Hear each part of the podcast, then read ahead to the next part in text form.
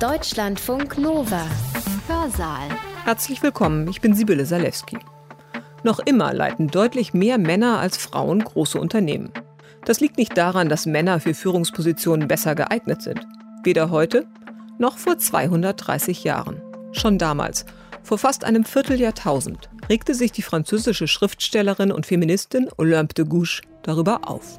Wie viele Frauen gibt es nicht, die quer durch ihre Unwissenheit die Angelegenheiten besser lenken als die dummen Männer, die sich oft an der Spitze eines Büros, eines Unternehmens, der Armee oder der Anwaltschaft befinden? Man muss den jungen Fräulein dieselbe Ausbildung gewähren wie den jungen Burschen. Das Selbstwertgefühl, das die Männer fast immer lenkt, würde noch mehr den Geist der charakteristischen Frauen beherrschen. Der Ruhm würde aus ihnen furchtlose Kriegerinnen machen, integere Beamtinnen, weise und unbestechliche Ministerinnen. Wenn man das ungerechte Vorurteil, das sich den Frauen gegenüber etabliert hat, zerstören würde, um der Tatkraft Platz zu machen, würde das öffentliche Wohl die Folgen davon vor Ablauf eines halben Jahrhunderts spüren. Man kann es frustrierend finden, wie aktuell die Forderungen von Olympe de Gouges auch heute noch sind. Die Gleichberechtigung, für die sie sich einsetzte, haben wir noch nicht erreicht. Olympe de Gouges Mutter war eine Wäscherin, die mit einem Metzger verheiratet war. Ihr biologischer Vater aber war ein Landadeliger, der die Vaterschaft nicht anerkannte. Ihre Kindheit und die Umstände ihrer Abstammung haben de Gouges geprägt und ihr politisches Engagement tief beeinflusst. Sie kämpfte nicht nur für die Rechte von Frauen, sondern auch für die Abschaffung der Sklaverei und für eine humane Reform des Strafrechts. Viktoria Friesack ist Philosophin. Leben und Werk von Olympe de Gouges gehören zu ihren Forschungsschwerpunkten. In ihrem Vortrag erzählt sie, wie Olympe de Gouges zu ihren politischen Überzeugungen gelangte und lässt sie dabei auch immer wieder selbst zu Wort kommen. Viktoria Friesacks Vortrag hat den Titel Femme, réveille-toi, Frau erwache. Olympe de Gouges humanistische Schriftstellerin und feministische Aufklärerin. Sie hat ihren Vortrag am 8. März 2021 online gehalten, im Rahmen der Veranstaltungsreihe Frauenmärz 2021. Organisiert haben diese Reihe die Evangelische Akademie im Rheinland in Kooperation mit dem Evangelischen Forum Bonn, der Evangelischen Frauenhilfe im Rheinland und dem Katholischen Erwachsenenbildungswerk Bonn. Ich wünsche euch viel Spaß beim Zuhören. Ich freue mich immer sehr, wenn ich über Olympe de Gouges sprechen darf, weil ich der Meinung bin, dass diese Frau es verdient, erinnert zu werden. Ich werde im Laufe des Vortrags immer wieder ein paar Hinweise auf die geschichtlichen Ereignisse einfügen, weil manche Aussagen, manches Geschehen nur im Kontext verständlich und gut nachvollziehbar ist. Sie wissen es, Monsieur, Politik und Philosophie gehören nicht zu den Fächern, deren Bearbeitung den Frauen ansteht. Nun, ich habe mir Mühe gegeben, in dem einen wie dem anderen erfolgreich zu sein. Dieses Zitat stammt von Olympe de Gouges. Es ist aus einem Brief aus dem Jahr 1789. Es klingt widerständig, es klingt ein bisschen frech und es ist jedenfalls sehr selbstbewusst. Und es ist diese Olympe de Gouges, die ich Ihnen heute ein bisschen näher bringen will. Ich glaube nämlich auch, dass beim Reden über jemanden man dieser Person nicht wirklich richtig gut nahe kommen kann. Und deshalb möchte ich heute Olympe de Gouges selber in Form von Zitaten und Textpassagen immer wieder selbst zu Ihnen sprechen lassen. Sie verbinden wahrscheinlich mit dem Namen Olympe de Gouges, wenn überhaupt etwas, dann die Déclaration des droits de la femme et de la citoyenne, also die Erklärung der Rechte der Frau und Bürgerin aus dem Jahr 1792. Dieser Text ist Teil einer Schrift, die den Titel trägt Les droits de la femme, die Rechte der Frau. Und es ist derjenige Text von Olympe de Gouges, der als einziger im deutschen Sprachraum eine entsprechende Rezeption erfahren hat. Bekannt geworden ist dieser Text, weil er von Lili Braun in einer Publikation im Jahr 1901 zitiert wurde. Lili Braun war deutsche Sozialdemokratin, engagiert in der Frauenbewegung und hat erstmals im deutschen Sprachraum einzelne Teile dieser Rechteerklärung ins Deutsche übersetzt. Lili Braun, die Frauenfrage, ihre geschichtliche Entwicklung und wirtschaftliche Seite ist der Titel. In diesem Buch wird die Person Olympe de Gouges vorgestellt Achtung, nicht alles, was da drin steht, hält auch wissenschaftlich stand. Nichtsdestotrotz ist es die erste Erwähnung und die erste Vorstellung von Olympe de Gouges im deutschen Sprachraum. Und es werden eben einzelne Forderungen aus der Erklärung der Rechte der Frau und Bürgerin darin übersetzt. Diese Deklaration von Olympe de Gouges ist eine Replik auf die 1789 verabschiedete Erklärung der Rechte des Mannes und Bürgers. Die wird auch heute noch als eine Vorläuferin der Menschenrechtserklärung dargestellt. L'homme, der Begriff L'homme, also les droits de l'homme, heißt auf, äh, auf Deutsch sowohl Mensch als auch Mann, bringt uns gleich zu dem Mitgemeintsein der Frauen zu diesem Problem. Fakt ist, dass es hier nicht um die Rechte des Menschen geht, weil die erklärten Rechte, die 1789 erklärten Rechte, nicht für Frauen gegolten haben. Das ist eine historische Tatsache. Und Olympe de Gouges hat also zu Recht einen Ergänzungstext verfasst, in dem sie explizit die Frauen genannt und hineinreklamiert hat in jeden einzelnen Paragraphen.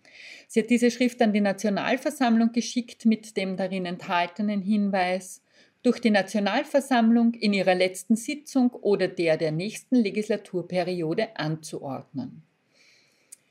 Ich bin vor vielen Jahren an diese Schrift geraten, an Les Droits de la Femme, äh, beziehungsweise vorerst eben auch nur auf diesen Rechtekatalog gestoßen. Ich habe mich damit befasst und in der Folge die ganze Schrift gelesen. Sie enthält neben den einzelnen Artikeln auch eine Widmung, einen Einleitungstext, eine Präambel, eine Postambel, den Entwurf eines Gesellschaftsvertrages zwischen Mann und Frau, eine Anekdote und ein Postskriptum. Und warum ich schließlich meine Forschung zu Olympe de Gouges intensiviert habe, liegt an einem Abschnitt dieser Schrift, der meistens nicht mit übersetzt und jedenfalls nicht mit tradiert wird, das ist ein Absatz, der ziemlich am Ende der Schrift steht. Da geht es um eine Alltagssituation, in der Olympe de Gouges sich schlecht behandelt fühlt, in der sie sich übervorteilt sieht und sich empört. Ähm, sie beschreibt, was sie erlebt. Wir befinden uns im Jahr 1792. Der König ist entmachtet. Frankreich ist eine konstitutionelle Monarchie. Die Jakobiner sind der mächtigste Club in der jungen Nationalversammlung. Olympe de Gouges muss von ihrem Wohnsitz in der Nähe von Versailles in eine Druckerei nach Paris fahren. Sie nimmt dazu eine Kutsche und sie beschließt, diesem Termin auch noch einen Besuch im Bad anzuschließen, wofür sie dieselbe Kutsche benutzt. Ich schulde dem Kutscher also den Lohn für eineinhalb Stunden. Aber um keinen Streit mit ihm zu bekommen, biete ich ihm 48 Sol an. Er fordert mehr als das Übliche. Er wird laut. Ich bleibe dabei, ihm nicht mehr geben zu wollen, als ihm zukommt, denn das gerechte Wesen möchte lieber großzügig als betrogen sein. Ich drohe ihm mit dem Gesetz und er sagt mir, dass er sich darum nicht schert und dass ich ihm zwei Stunden bezahlen werde. Wir gehen zu einem Friedenskommissar, den nicht zu nennen ich die Großzügigkeit besitze, obschon die Autoritätshandlung, die er sich mir gegenüber erlaubt hat, eine formelle Anzeige verdient. Zweifellos wusste er nicht, dass die Frau, die seine Gerechtigkeit forderte, eine Autorin voller Wohltätigkeit und Gerechtigkeit war. Ohne meine Gründe zu berücksichtigen, verurteilte er mich erbarmungslos dazu, dem Kutscher zu bezahlen, was er verlangte.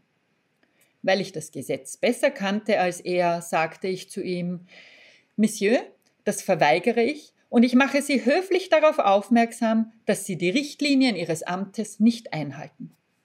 Dann brauste dieser Mann oder besser gesagt dieser Verrückte auf und drohte mir, wenn ich nicht sofort zahlte, mit dem Gefängnis oder damit den ganzen Tag in seiner Amtsstube zu verbringen.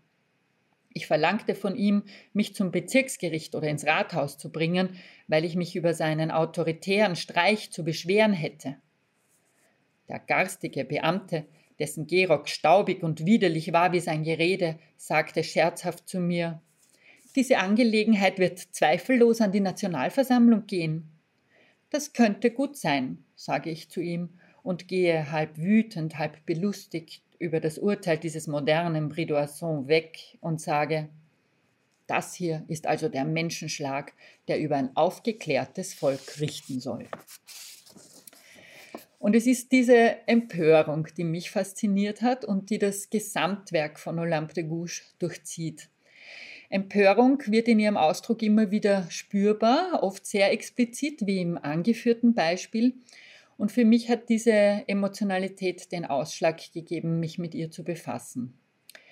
Ich möchte Sie heute gerne teilhaben lassen an dieser Eindringlichkeit, an der Offenheit und der Unerschrockenheit, mit der Olympe de Gouges sich politisch einmischt und sich denjenigen Kräften widersetzt, die sie zum Schweigen bringen wollen. Olympe de Gouges ist 1748 in Montauban in Südfrankreich geboren. Sie heißt mit ihrem bürgerlichen Mädchennamen Marie Gouges. Ihre Muttersprache ist das Okzitanische und ihre Schulbildung ist, wie damals üblich, sehr rudimentär. Ihre Mutter ist Anne Olympe äh, und sie ist mit Pierre Gouges verheiratet. Der leibliche Vater von Marie ist jedoch der ortsansässige Adelige Jean-Jacques Lefranc de Pompignan. Lefranc ist Schriftsteller, er ist später nach Paris übersiedelt und wird als Mitglied in die Académie Française aufgenommen. Hätte er Marie als seine leibliche Tochter anerkannt, wäre sie standesgemäß ausgebildet und erzogen worden.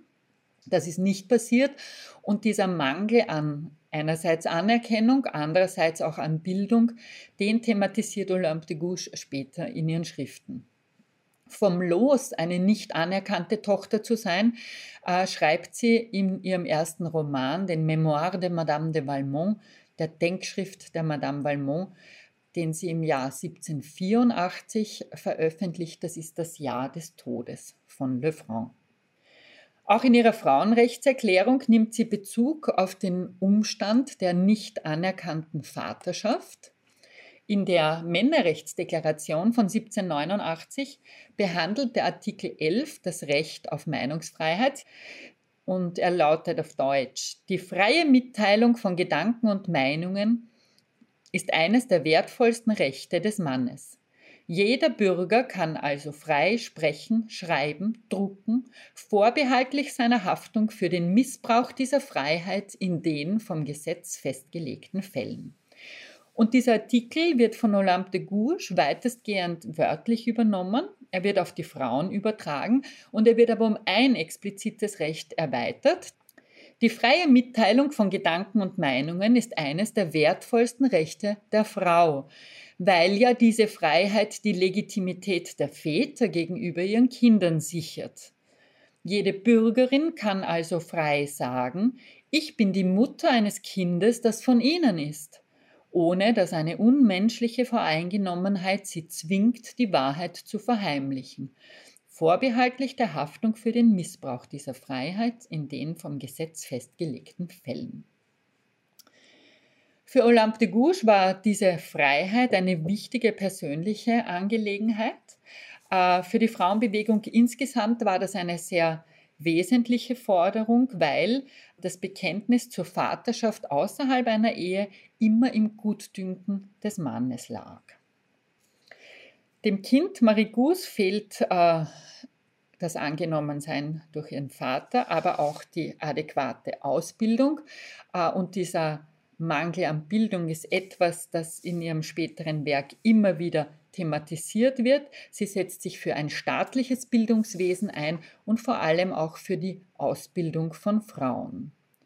Mit dem Mangel ihrer eigenen Ausbildung und auch mit dem Französisch, das für sie ja eine Zweitsprache ist, in der sie dann auch ihre ganzen Texte publiziert, kokettiert sie immer wieder. Das macht sie allerdings zu einem Zeitpunkt, als sie schon viel an Bildung aufgeholt hat. Zunächst ist sie eine junge Frau in einer patriarchalen Gesellschaftsordnung, in der Frauen aus der väterlichen Vormundschaft direkt in die Vormundschaft eines Ehemanns übergeben werden. Die einzige Alternative dazu ist der Gang ins Kloster. Marie Gousse wird 1765 an Louis-Yves Aubry verheiratet und bekommt von ihm im darauffolgenden Jahr ihren Sohn Pierre. Der Ehemann verschwindet wenige Jahre später. Dieses Verschwinden ist ähm, zumindest aus heutiger Sicht nicht rekonstruierbar. Möglicherweise ist Louis Yves Aubry einer Überflutung des Tarn zum Opfer gefallen. Wir wissen, dass es zur damaligen Zeit eine Überschwemmung gab, die viele Todesopfer gefordert hat. Es gibt zu Louis Yves Aubry allerdings keinen Sterbeeintrag im Standesamt von Montauban. In den Folgejahren bezeichnet sich seine Ehefrau als Witwe Aubry. Und diese Witwenschaft ist ein großes Glück für Olympe de Gouges, war dieser Status doch einer der wenigen Möglichkeiten, aus der männlichen Vormundschaft zu entkommen. Die Ehe ist das Grab der Liebe und des Vertrauens, sagt sie in die Rechte der Frau, und sie beurteilt damit das Eherecht, wie es damals galt, so hätte sie zum Beispiel niemals aus eigenem Antrieb und auf eigenem Wunsch publizieren können, sondern sie hätte immer der Zustimmung ihres Gatten bedurft. Marie Aubry nimmt ihren Mädchennamen wieder an, den jedoch in einer abgewandelten Form. Aus Gus wird de Gouges und ihrem Vornamen setzt sie den Zweitnamen ihrer Mutter hinzu, Olympe. Und sie nennt sich fortan Marie Olympe de Gouges Veuve Aubry. Und sie übersiedelt wahrscheinlich zu Beginn der 70er Jahre mit ihrem Sohn Pierre und ihrem Lebensgefährten Jacques Pietri de Rossière nach Paris, wo ihre ältere Schwester Jeanne bereits lebt. Die Lebenswelt ist vorrevolutionär, sie ist stark höfisch geprägt. Es gibt drei Stände, wobei Adel und Klerus sehr üppig leben. Mit ihrer politischen Macht wälzen sie die finanziellen Lasten des Staates auf den Rest der Bevölkerung ab. Und in Paris trifft die bittere Not der einen auf die opulente Lebensweise der anderen. Es ist die Zeit, in der die Brüder Montgolfier ihre ersten Flugversuche mit einem Heißluftballon unternehmen und daneben herrscht Armut und Hunger in dem anderen Teil der Bevölkerung. Diese frühen Pariser Jahre muss Olympe de Gouges zu einem intensiven Selbststudium genutzt haben, denn spätestens ab den 1780er Jahren kann sie, und zwar auf Französisch, lesen und schreiben. Das ist erwiesen, denn sie korrigiert die Fahnen ihrer Druckschriften, sie verbessert die von der Zensur angezeichneten Stellen ihrer Manuskripte, sie schreibt Briefe und es zeigt sich in ihren Werken ein profundes Wissen französischer Geschichte, römischer und griechischer Antike, des französischen Theaters, der politischen Philosophie, besonders natürlich der Philosophie der Aufklärung und sie ist sehr bewandert mit den Werken von Jean-Jacques Rousseau. Ihr Können, ihre Fähigkeiten und ihr Wissen werden bereits zu Lebzeiten von Olympe de Gouges, aber auch in ihrer Rezeption von Biografie und Werk immer wieder angezweifelt und das geht hin bis zur Behauptung, dass sie keine einzige ihrer Schriften selbst verfasst hätte. Das war, wie gesagt, auch zu ihren Lebzeiten so und sie erzählt in einem Text Les Bons Sens Français von genau einer solchen Unterstellung, die ihr am Ostersonntag 1792 widerfahren ist. Diese Absonderlichkeit, schreibt sie, geschah zur Bekräftigung all dessen, was ich Seltsames in meinem Leben erfahren habe. Und besonders der sich verbreitenden Verdächtigungen, dass ich einige Autoren in meinen Diensten hätte – es ist Zeit, diesen Betrugsvorwurf zu widerlegen. Es ist endlich Zeit, dass meine Unwissenheit mir sogar als Schild gegen die Streiche dient, die man gegen meinen Ruf führen will. Und sie erzählt wiederum von einer Kutschfahrt, bei der sie auf einen Mann trifft, der, ohne zu wissen, wer sie ist, vorgibt, Olympe de Gouges zu kennen und der über sie, also über diese Olympe de Gouges zu sprechen beginnt ohne sich bewusst zu sein, dass gerade sie seine Gesprächspartnerin ist. Olympe de Gouges fasst die Begegnung mit diesem Mann zusammen. Nachdem er meine Geburt durchgegangen ist, das Schicksal meines Mannes, meinen Entschluss, seinen Namen nicht zu tragen und tausend Dämlichkeiten dieser Art, nachdem er darüber sehr viel gelacht hat, brachte ich ihn auf die Werke der Madame de Gouges. Ihre Werke, rief er aus, Könnten Sie jemals glauben, dass sie ein Wort dessen auch nur gedacht hat, was in ihrem Namen gedruckt wird? Sie hat doch nicht einmal lesen gelernt. In dieser Sache stimme ich Ihnen zu. Gerade weil sie keinerlei Unterricht genossen hat, ist ihr Wissen über die Wissenschaften erstaunlich in den Augen derjenigen, die sie besser kennen als ich. Und ich gebe zu, dass man ihr angebliches Unwissen oft bezweifelt hat.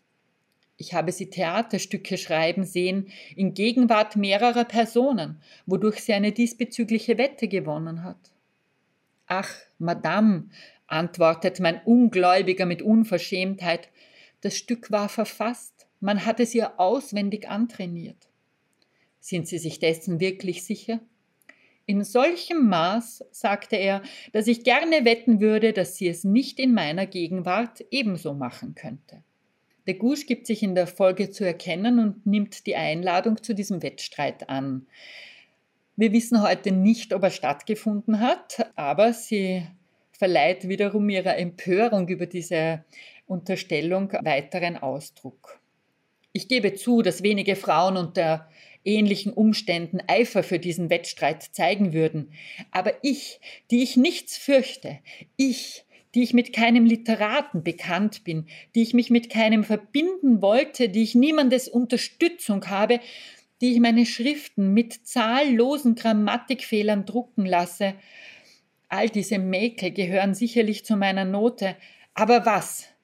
Man hat noch die Verrücktheit zu sagen, dass diese Nachlässigkeiten für mich vorgetäuscht werden. Bis zu welchem Ausmaß sind die Franzosen fähig, die Dummheit zu treiben? In der Geschichtsschreibung, äh, sogar in einigen Biografien, wird Olympe de Gouges als femme galante dargestellt. Und mit diesem Begriff der Galanterie geht immer eine gewisse moralische Leichtfertigkeit einher. Diese Herabwürdigung ihrer Person ist eine Reaktion auf den Umstand, dass sie sich die Freiheit genommen hat, unverheiratet und selbstbestimmt zu leben. Das war ein Skandal. Erwiesen ist, dass sie bis in die späten 1780er Jahre mit Jacques Pietri verbunden war und wahrscheinlich hat Olympe de Gouges noch ein zweites Kind, das Mädchen Julie, und vielleicht sogar ein drittes Kind geboren. Es gibt darauf in ihren Schriften Hinweise, aber wir haben keine gesicherte Erkenntnis davon. Das Erwachsenenalter erreicht jedenfalls nur Pierre Aubry, der Sohn aus ihrer kurzen frühen Ehe. Durch Jacques Pietri ist Olympe de Gouges gut situiert. Sie hat Zugang zu den Häusern der Gesellschaft in Paris. Sie frequentiert literarische Salons und intellektuellen Zirkel. Sie entwickelt eine große Liebe zum Theater und es gibt einen Hinweis darauf, dass sie eine Zeit lang selbst ein Wandertheater betrieben hat, in dem unter anderem ihr Sohn als Schauspieler aufgetreten ist. Das Theater war das wichtigste Medium jener Zeit, um Themen in der Gesellschaft anzustoßen, um etwas mitzuteilen, auch um sich selbst bekannt zu machen denn die Gesellschaft des 18. Jahrhunderts war zu einem guten Teil illiterat und sie hat das Theater als Massenmedium konsumiert. Ein Großteil der schriftlichen Hinterlassenschaften von Olympe de Gouges sind dementsprechend Theaterstücke. Und mit einem Theaterstück, das sie um 1782 fertigstellt, versucht sie sich erstmals als Autorin in der Öffentlichkeit. Sie bietet dieses von ihr verfasste Stück der Comédie Française an, die Comédie Française war das berühmte Pariser Theater. Sie war das staatliche Theater mit königlichem Monopol. In der Comédie aufgeführt zu werden, war der Gipfel einer Karriere einer Theaterautorin. Olympe de Gouges wird wahrscheinlich von der Marquise de Montesson protegiert und empfohlen und tatsächlich nimmt die Comédie Française im Jahr 1784 das Stück an. Die Annahme bedeutet, dass sie eine Verpflichtung eingeht, dieses Stück auch zu spielen. Das Stück heißt Samor et Mirza ou l'heureux naufrage, also Zamor und Mirza oder der glückliche Schiffbruch und er handelt vom Schicksal der Sklaven Zamor und Mirza. Im ganzen Stück gibt es keine explizite Forderung nach der Abschaffung der Sklaverei, Allerdings zeigt es das Unrecht der Sklavenhaltung auf. Olympe de Gouges thematisiert das Schicksal der Sklaven. Sie stellt sie als Menschen dar, die über Moral, über Würde, über Empathie verfügen, die soziale Fähigkeiten haben und Bedürfnisse. Und sie widersetzt sich damit dem Bild, dass dunkelhäutige Menschen Wilde sind, dass das Tiere sind, dass das Wesen sind, die der Zivilisierung bedürfen. All diese Argumente, mit denen ähm, die Sklaverei ja begründet wurde. Sie befasst sich auch implizit im Stück mit den Machtstrukturen des Kolonialismus. Sie hat böse Aufseher, denen sie andere und zwar natürlich aufgeklärte Franzosen, also andere weiße Menschen zur Seite stellt, die eine andere Art des Umgangs, einen menschenwürdigen Umgang, eine Achtung der Sklaven als Individuen an die Seite stellt. Und in der Folge setzen die französischen Adeligen das Theater unter Druck, denn es sind die Adeligen, die in den Kolonien ihr Geld machen, die ihr Geld mit dem Sklavenhandel machen und die zugleich aber die Abonnenten für die teuren Logenplätze im Theater sind und die also das Theater finanziell am Leben erhalten. Und die wollen die Aufführung dieses Stückes verhindern. Die Komödie ist in einer Zwickmühle und es wird unter den seltsamsten Vorwänden über lange Zeit das Stück nicht aufgeführt. Olympe de Gouges wird hingehalten. Sie insistiert auf dem Recht. Aus Ausreden werden Beschimpfungen und es kommt zu immer größeren Auseinandersetzungen, denen schließlich ein Lettre de Cachet, das ist ein königlicher Verhaftungsbefehl, folgt. Den kann Olympe de Gouges nur mit Hilfe einflussreicher Freunde abwenden. Sie wird in Zeitungsartikeln diffamiert, es wird ihr aufgelauert, also sie wird tatsächlich physisch bedroht und dennoch urgiert sie immer weiter die Aufführung. Sie nimmt sich sogar eine Wohnung vis-à-vis -vis des Theaters, um das Theater im Blick zu haben, um beobachten zu können, was in der Komödie vor sich geht. Zu dieser Auseinandersetzung ist in den Archiven der Comédie Française ein reger Schriftverkehr erhalten. Man kann dort detailhaft nachlesen, mit welchem Ausreden diese Hinhaltetaktik ähm, durchgeführt wurde. Das Theater sagt, es kann nicht verlangen von den Schauspielern, sich die Gesichter mit Wagenschmiere zu bemalen. Daraufhin organisiert Olympe de Gouges das Rezept eines Lakritzesaftes, mit dem man sich die Haut dunkel färben kann. Dann wird ihr entgegengehalten, dass man auf dunklen Gesichtern keine Mimik erkennen kann, die aber so wichtig für die Schauspielkunst ist. Diesem Einwand fällt dann der Schauplatz des Stückes zum Opfer. De Gouges muss ihr Stück mehrfach überarbeiten, bis es schließlich zum Jahresende 1789 und 84 ist es angenommen worden. Zum Jahresende 89 ist bereits die Revolution im Gange. Da wird es uraufgeführt an der Comédie Française und nach drei Pflichtvorstellungen für immer abgesetzt. Diese Vorstellungen werden von einem gedungenen Publikum gestört.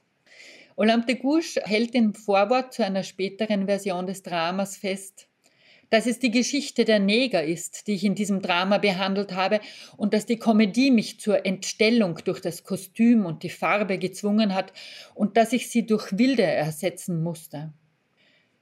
Was diesem Streit zu verdanken ist, ist, dass Olympe de Gouges weitere Schriften, sie hat Briefe, sie hat Antwortschreiben, Petitionen zum Thema der Sklaverei verfasst Sie hat das nicht nur zugunsten der Aufführung ihres Stückes getan, sondern sie ist wirklich massiv angegriffen worden und hat äh, Stellung genommen zum Inhalt, zu ihren Forderungen und ist schließlich explizit für die Abschaffung der Sklaverei eingetreten. Sie argumentiert mit der Gleichheit aller Menschen und das in einer Zeit, als es erst wenige Gruppierungen in den Kolonialstaaten gibt, die für die Abschaffung der Sklaverei eintreten.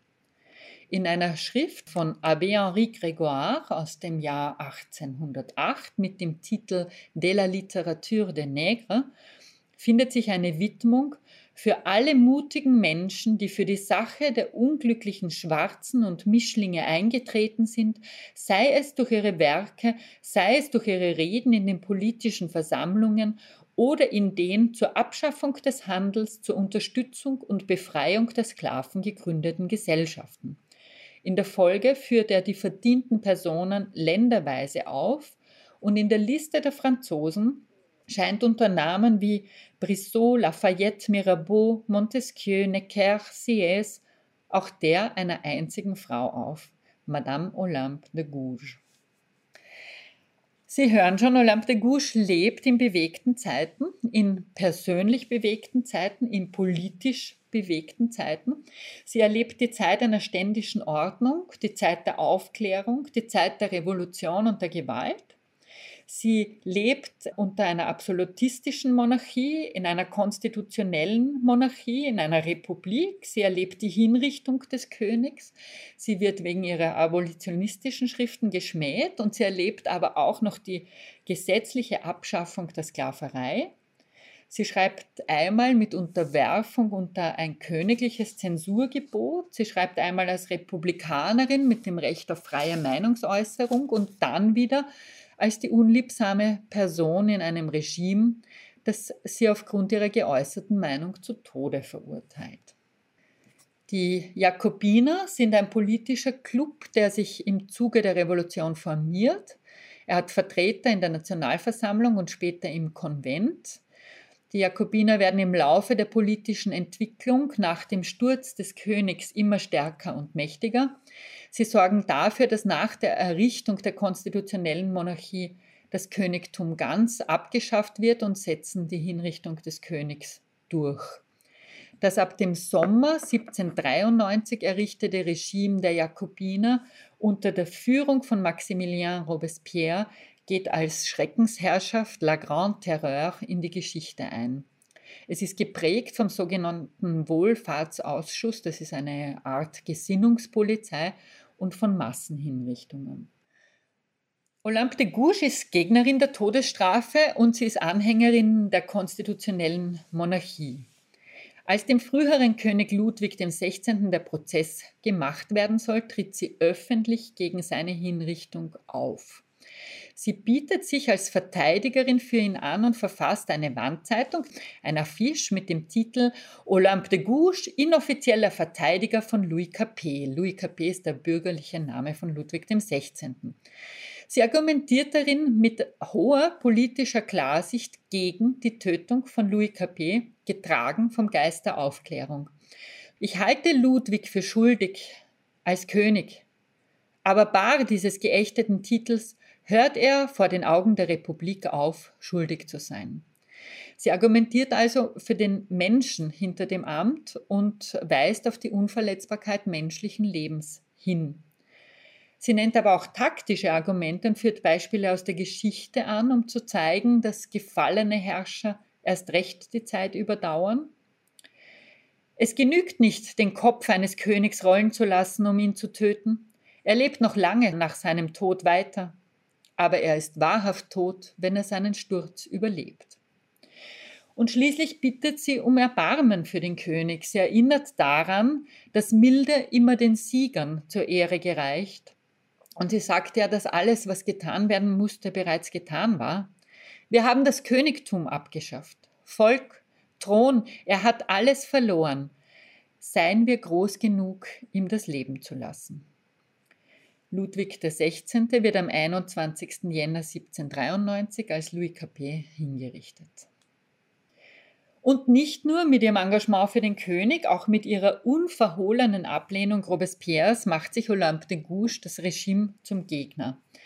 Die Stimmung ist aufgeheizt, abermals wird ihr aufgelauert diese Praxis der physischen Bedrohung gegenüber Frauen ist in dieser Zeit äh, bereits gebräuchlich geworden. Mit den Septembermassakern im Jahr 1792 ist eine Schwelle der Gewaltbereitschaft überschritten worden. Olympe de Gouges fürchtet sich inzwischen vor einer Anzeige beim Wohlfahrtsausschuss. Nichtsdestotrotz äußert sie sich öffentlich gegen Robespierre. Das macht sie allerdings unter einem Pseudonym mit einem Anagramm Polyme. Sie veröffentlicht diese Pronostic sur Maximilien Robespierre, also eine Vorhersage hinsichtlich Robespierres, in der sie ihm prophezeit, Du willst Roland, Vernigot, Condorcet, Louvet, Brissot, La Source, Guadet, Jansonnet, Rossechelle, mit einem Wort alle Fackeln der Republik und des Patriotismus ermorden. Du willst dir einen Weg über einen Haufen Tote bahnen und über die Stufen der Tötung und des Mordes in den obersten Rang aufsteigen. Und du, Pariser Volk, verteidige dein Werk. Das ist aus deiner Freiheit geworden. Du kehrst unter das Joch der Despoten zurück. Nur eine einzige der hier von Olympe de Gouges aufgezählten Personen wird die Schreckensherrschaft überleben. Alle anderen, so wie Olympe de Gouges selbst, fallen ihr zum Opfer. Und dennoch glaubt sie, jedenfalls zu diesem Zeitpunkt, noch an die Werte der Aufklärung und an die Macht der Rechtsstaatlichkeit in dieser jungen Republik. Sie schreibt, Robespierre und Marat haben sich zweifellos mit allgemeiner Schande bedeckt. Aber ihr Kopf ist heilig, und wenn sie wahrhaft schuldig sind, dann obliegt es nur den Gesetzen, über sie zu befinden. Olympe de Gouges wird am 20. Juli 1793, das ist genau sieben Tage nach der Ermordung Marats, verhaftet, als sie eine Wandzeitung plakatieren lassen möchte, in der sie fordert, das französische Volk im Namen des gefährdeten Vaterlands zu einer freien und persönlichen Wahl zu schicken. Dieses Pamphlet trägt den Namen Les Trois Urnes, die drei Urnen, entsprechend dem darin enthaltenen Vorschlag, über drei verschiedene Regierungsformen abzustimmen. Im Prozess, der viele Monate später stattfinden wird, wird ihr vorgeworfen, mit Les Trois Urnes die aktuelle Regierung auszuhebeln gewollt zu haben und in anderen Manuskripten und Drucken die eingesetzten Autoritäten zu entwürdigen versucht, die Freunde und Verteidiger des Volkes und der Freiheit verleumdet und sich bemüht zu haben, Misstrauen zwischen den Repräsentanten und den Repräsentierten zu säen, was gegen das Gesetz verstößt, insbesondere gegen jenes vom 4. Dezember letzten Jahres, das ist am 1792. Zunächst wird sie im Gefängnis des Rathauses in Einzelhaft festgesetzt. Es gelingt ihr später, ein Schreiben aus der Gefangenschaft an die Öffentlichkeit zu bringen. In dieser Schrift Olympe de Gouges au, Tribunal Révolutionnaire schildert sie den Umgang mit ihrer Person. Am Vorabend meiner Verhaftung war ich gestürzt. Ich hatte mir das linke Bein verletzt. Ich hatte Fieber und meine Entrüstung trug nicht wenig dazu bei, mich zum unglücklichsten Opfer zu machen. Ich wurde eingesperrt in einer Dachkammer von sechs Fuß Länge und vier in der Breite, in der sich ein aufgestelltes Bett befand.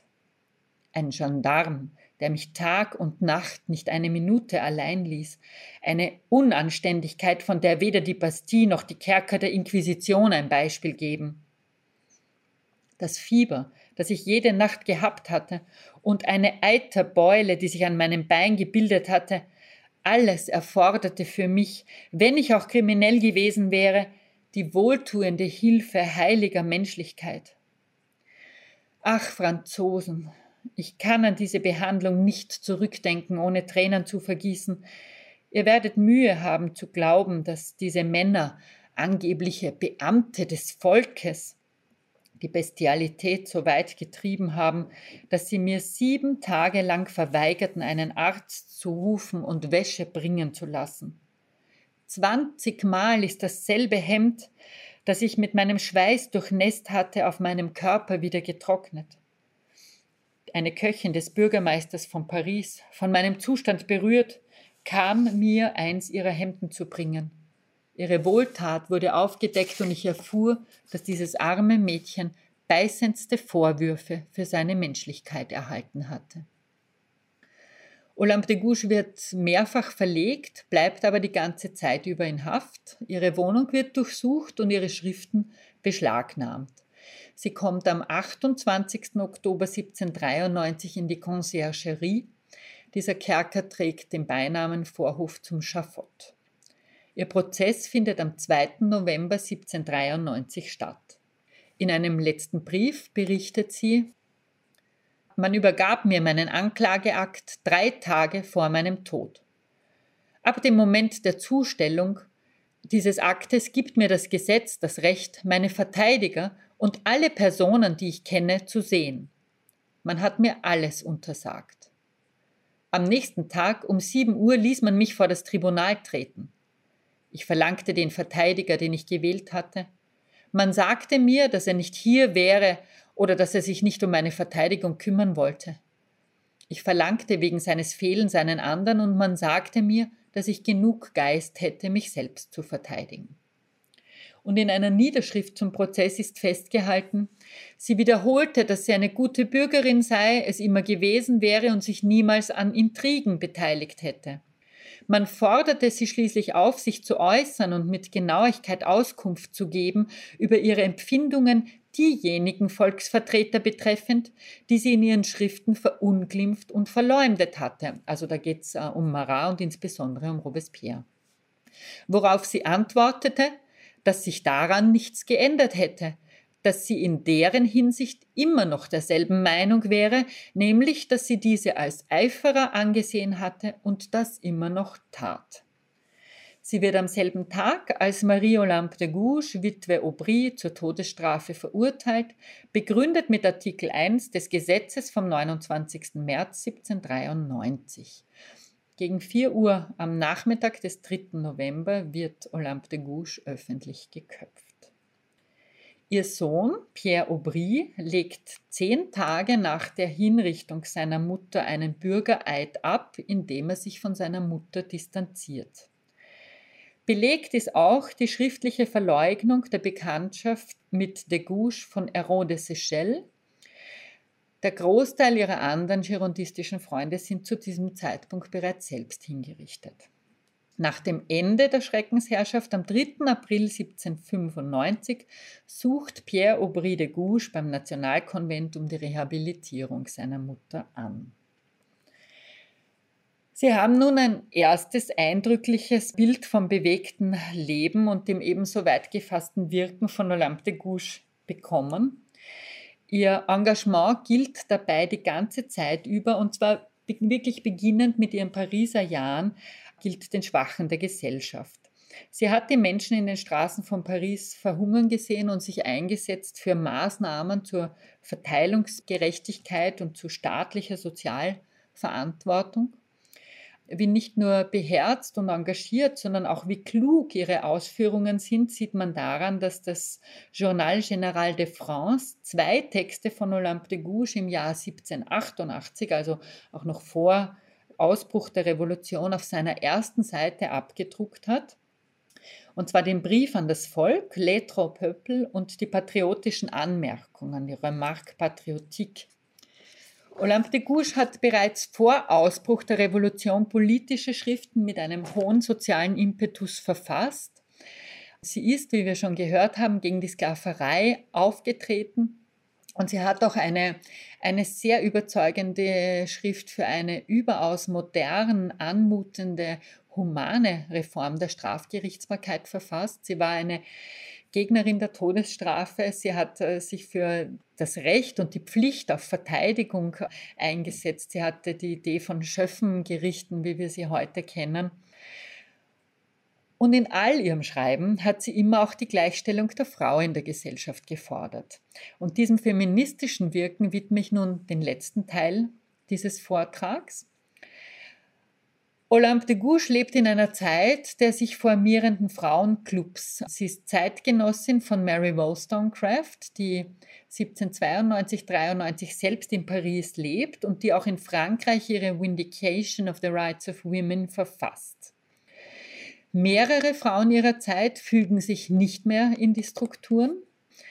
Es ist allerdings nicht bekannt, dass es einen Austausch dieser Frauen untereinander gegeben hätte. Olympe de Gouges zieht sich nicht mit ihren feministischen Forderungen auf einen formal juridischen Standpunkt zurück, wie man meinen könnte, wenn man allein ihre Frauenrechtsdeklaration betrachtet.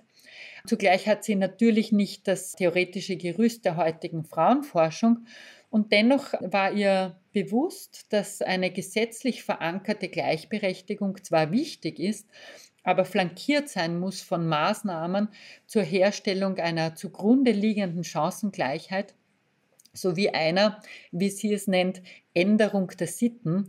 Das würden wir heute als Bewusstseinsbildung oder die Sichtbarmachung von Frauen bezeichnen. Olympe de Gouges weist auf die unbezahlte, die soziale, die nicht wertgeschätzte Arbeit hin, die Frauen für die Gesellschaft leisten. Sie stellt sie dar, sie führt sie vor Augen, sie nennt sie explizit und sie fordert Anerkennung dafür ein. Die Mutter einer Familie, die jeden Moment darauf verwendet, ihren Ehemann glücklich zu machen, mit ihren Einkünften Haus zu halten, ihre Kinder großzuziehen und aus ihnen wertvolle Bürger zu machen, sie ist ein erhabenes Wesen, das ein Recht auf die Ehrerbietung und die Bewunderung nicht nur ihres Gatten, sondern aller Mitbürger hat. Und im Zuge dieser, dieser Sichtbarmachung, dieses Hinweisens auf das Tun, auf das Wirken der Frauen, nennt sie verschiedene Beispiele aus dem Revolutionsgeschehen, bei dem die tatkräftige Unterstützung der Frauen sehr willkommen gewesen ist. Ähm, da gab es zum Beispiel den, den Zug der Marktfrauen nach Versailles oder beim Sturm auf die Bastille oder es gab wie in fast allen Kriegen Aktionen, wo Frauen ihren Schmuck gebracht haben, um die Kriegskasse zu unterstützen.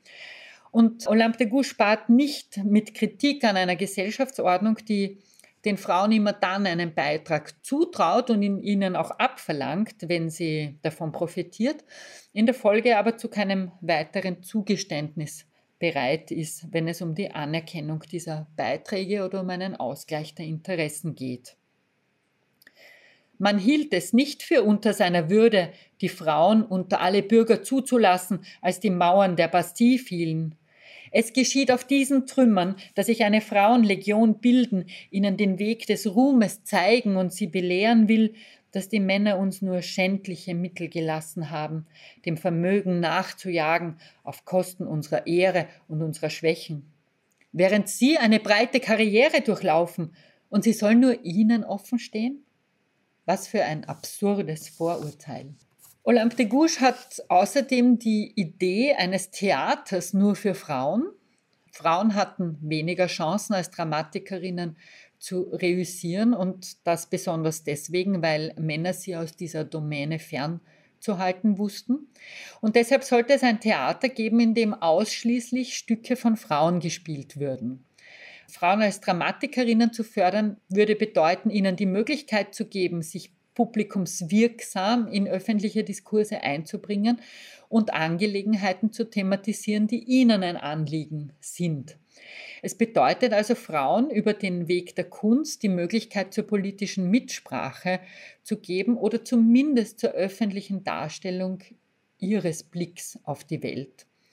Das war ein wichtiges Anliegen von Olympe de Gouges und zugleich war es ja auch ihr persönlicher Weg. Man kann die Frauen aus allen Versammlungen der Nation ausschließen, aber meine wohltätige Geistesgabe bringt mich mitten in diese Versammlung. Das schreibt sie in Le Cri du Sage im Jahr 1789 über ihre Möglichkeit als Literatin auf Teilnahme am politischen Diskurs. Wie recht sie damit hat, dass die Männer nicht gewillt sind, Frauen zu Wort kommen zu lassen oder dass sie sogar deren Werke für sich selbst beanspruchen, erzählt sie in einer weiteren Anekdote. Die findet sich im Vorwort der Druckversion ihres Theaterstücks Le Couvent ou les Vœux Forcés, das heißt der Konvent oder die erzwungenen Gelübde, das im Jahr 1790 im Théâtre Français Comique et Lyrique aufgeführt wird. Olympe de Gouges erzählt, ähm, dass sie ihren Entwurf des Stückes von der königlichen Zensur mit Anmerkungen zurückbekommen hat, diese eingearbeitet und das Stück dem Theaterdirektor Monsieur Labreux für die Proben überlassen hat. Sie selbst kümmert sich nicht weiter darum, sie fährt aufs Land und erfährt, dass das Stück aufgeführt und ein großer Erfolg ist. Bei meiner Rückkunft erfuhr ich diese Neuigkeit und sah an meiner Tür plakatiert Les Vœux forcés von Madame de Gouges und Monsieur Labreux. Von Madame de Gouges und Monsieur Labreux, rief ich mit Grabesstimme. Seit wann habe ich jemanden an einem Theaterstück beteiligt? Alle Welt staunt so gewaltig wie ich. Ich nenne das Rufmord, Gewaltakt, Plagiat. Ich rufe nach Gerechtigkeit. Oh ja, Gerechtigkeit. Nichts geschah. Mein Stück ging weiter seines Weges. Dem Elenden einen Prozess zu machen, bedeutet, sich mit Schande zu bedecken. Maßvollere und uneigennützige Menschen, die von meinem Schicksal wissen, sagen zu mir, um mich zu trösten, dieser Vorfall dient ihnen doch. Wenn ihre Feinde von ihnen als Autorin gewusst hätten, hätten sie das Stück zu Fall gebracht oder sie hätten es geschafft, die Vorstellung zu verhindern. Olympe de Gouges macht hier sehr deutlich, wie es um die Gesellschaft und den Wert der Frau bestellt ist. Also sie muss sich bestehlen lassen, sie muss sich plagiieren lassen und dann wird ihr auch noch gesagt, dass sie darüber froh sein soll. Das ist ähm, tatsächlich empörend und es ist ihrer Entrüstung äh, und ihrer Beharrlichkeit zu verdanken, dass sie das alles formuliert und uns hinterlassen hat. Wie, schreibt sie, nicht der geringste Dank, keine Auszeichnung, kein Zipfelchen eines Verdienststreifens, während die Männer oft, wenn sie nur eine Lobrede oder eine Komödie verfasst haben, Ehren und Adelsstand erhalten? Und diese erfahrene Ignoranz thematisiert sie immer wieder. Zum Beispiel fragt sie nach in Le Bonheur primitif de l'homme, im ursprünglichen Glück des Menschen. Die Frauen zum Beispiel, auch wenn ich ein Eigeninteresse an diesem Vorschlag habe, sollten sie nicht Zeichen der Ermutigung erhalten, wenn Verdienst und Ehre ihr Geschlecht erheben? Bilden die Frauen nicht die Hälfte der Gesellschaft? Sie selbst äh, stellt ihr Frausein explizit dar, äh, etwa wenn sie ihre Schriften mit dem Zusatz par une femme, das heißt von einer Frau, versieht oder wenn sie explizit als Frau und im eigenen Namen publiziert oder wenn sie sich ereifert, weil ihr bestimmte Möglichkeiten qua Frausein verwehrt und vorenthalten werden. In einem ihrer Romane, in Le Prince Philosophe, ähm, der philosophische Prinz, stellt sie der Gesellschaft in Aussicht, dass eine gerechte Beteiligung der Frauen eine positive Wirkung für alle entfalten würde. Schließlich so schreibt sie, ist es aus Liebe zum Staat und zum öffentlichen Wohl notwendig, diesem Geschlecht, also den Frauen, mehr Tatkraft zuzugestehen, ihm zu erlauben, seine Fähigkeiten in allen Stellungen zu zeigen und auszuüben. Sind die Männer alle unentbehrlich? Ach, wie viele Frauen gibt es nicht, die quer durch ihre Unwissenheit die Angelegenheiten besser lenken als die dummen Männer, die sich oft an der Spitze eines Büros, eines Unternehmens, der Armee oder der Anwaltschaft befinden? Allein das Verdienst darf an die wichtigen Stellen führen, genauso wie an die niedrigen, und man muss den jungen Fräulein dieselbe Ausbildung gewähren wie den jungen Burschen. Das Selbstwertgefühl, das die Männer fast immer lenkt, würde noch mehr den Geist der charakteristischen Frauen beherrschen. Der Ruhm würde aus ihnen furchtlose Kriegerinnen machen, integere Beamtinnen, weise und unbestechliche Ministerinnen. Wenn man das ungerechte Vorurteil, das sich den Frauen gegenüber etabliert hat, zerstören würde, um der Tatkraft Platz zu machen, würde das öffentliche Wohl die Folgen davon vor Ablauf eines halben Jahrhunderts spüren. Ein anderer zentraler Punkt im feministischen Engagement von Olympe de Gouges ist ihre Forderung nach finanzieller Eigenständigkeit der Frauen. Um politische, um gesellschaftliche Machtstrukturen aufzubrechen, müssen Abhängigkeiten aufgelöst werden und allen voran steht die ökonomische Abhängigkeit der Frauen von den Männern. Frauen wurden politische Rechte verwehrt, weil sie aufgrund ihrer Abhängigkeit keine selbstständigen Rechtssubjekte waren, was aber wiederum erst durch ein Zugeständnis der Rechtsfähigkeit veränderbar waren. Dazu gehört also das Recht auf Privateigentum verbunden mit einer Änderung des Erbrechts, genauso wie auch das Recht auf die Ausübung einer ehrbaren, eigenständigen Erwerbsarbeit, also der Zulassung von Frauen zu beruflichen Tätigkeiten. Olympe de Gouges attestiert den Frauen alle Fähigkeiten, die Männer haben. Sie sagt im Roman Le Prince Philosophe, man hat ihr das Wissen um Anwaltschaft und Angelegenheiten versagt, während sie fähig ist, sich mit dem einen und dem anderen zu beschäftigen. Wenn die Stellungen erblich wären und wenn sie vom Ehemann an die Ehefrau weitergegeben würden, gäbe es weniger ruinierte Familien, weniger Kinder ohne Auskommen. Die klassische Witwe, die sich außerstande sieht, ihre Kinder großzuziehen, wenn sie ihren Mann verloren hat, kann nicht ohne zu erzittern über diese Ungerechtigkeit nachdenken.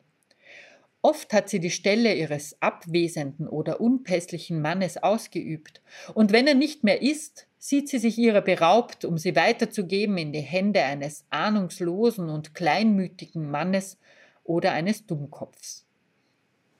Die Vorschläge von Olympe de Gouges, um diese wirtschaftliche Abhängigkeit zu beenden, sind provokant. In Droits de la Femme macht sie folgenden Vorschlag. Ich biete ein unschlagbares Mittel an, um die Persönlichkeit der Frauen aufzuwerten.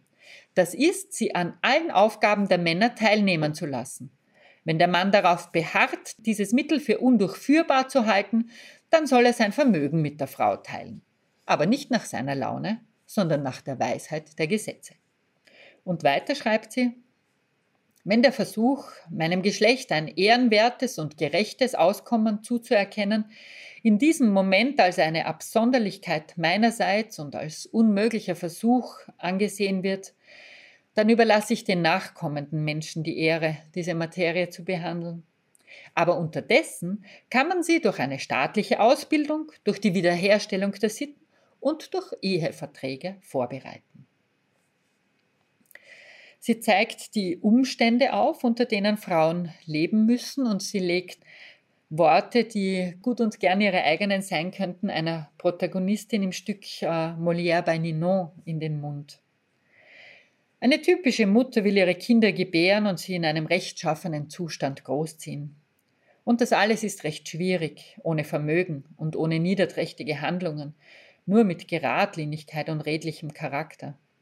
Man muss sich den Umständen beugen, sich anzupassen und zu bitten wissen. Und dafür habe ich nicht den Sinn. Entsprechend fordert sie von den Männern ihren Anteil zu leisten, jedenfalls in Form eines Unterhaltsanspruchs für ihre Kinder. Ich möchte außerdem, so schreibt sie in Les Droits de la Femme, ein Gesetz zur Unterstützung von Witwen und jungen Fräulein, die von den falschen Versprechungen eines Mannes getäuscht wurden, an den sie sich gebunden hatten.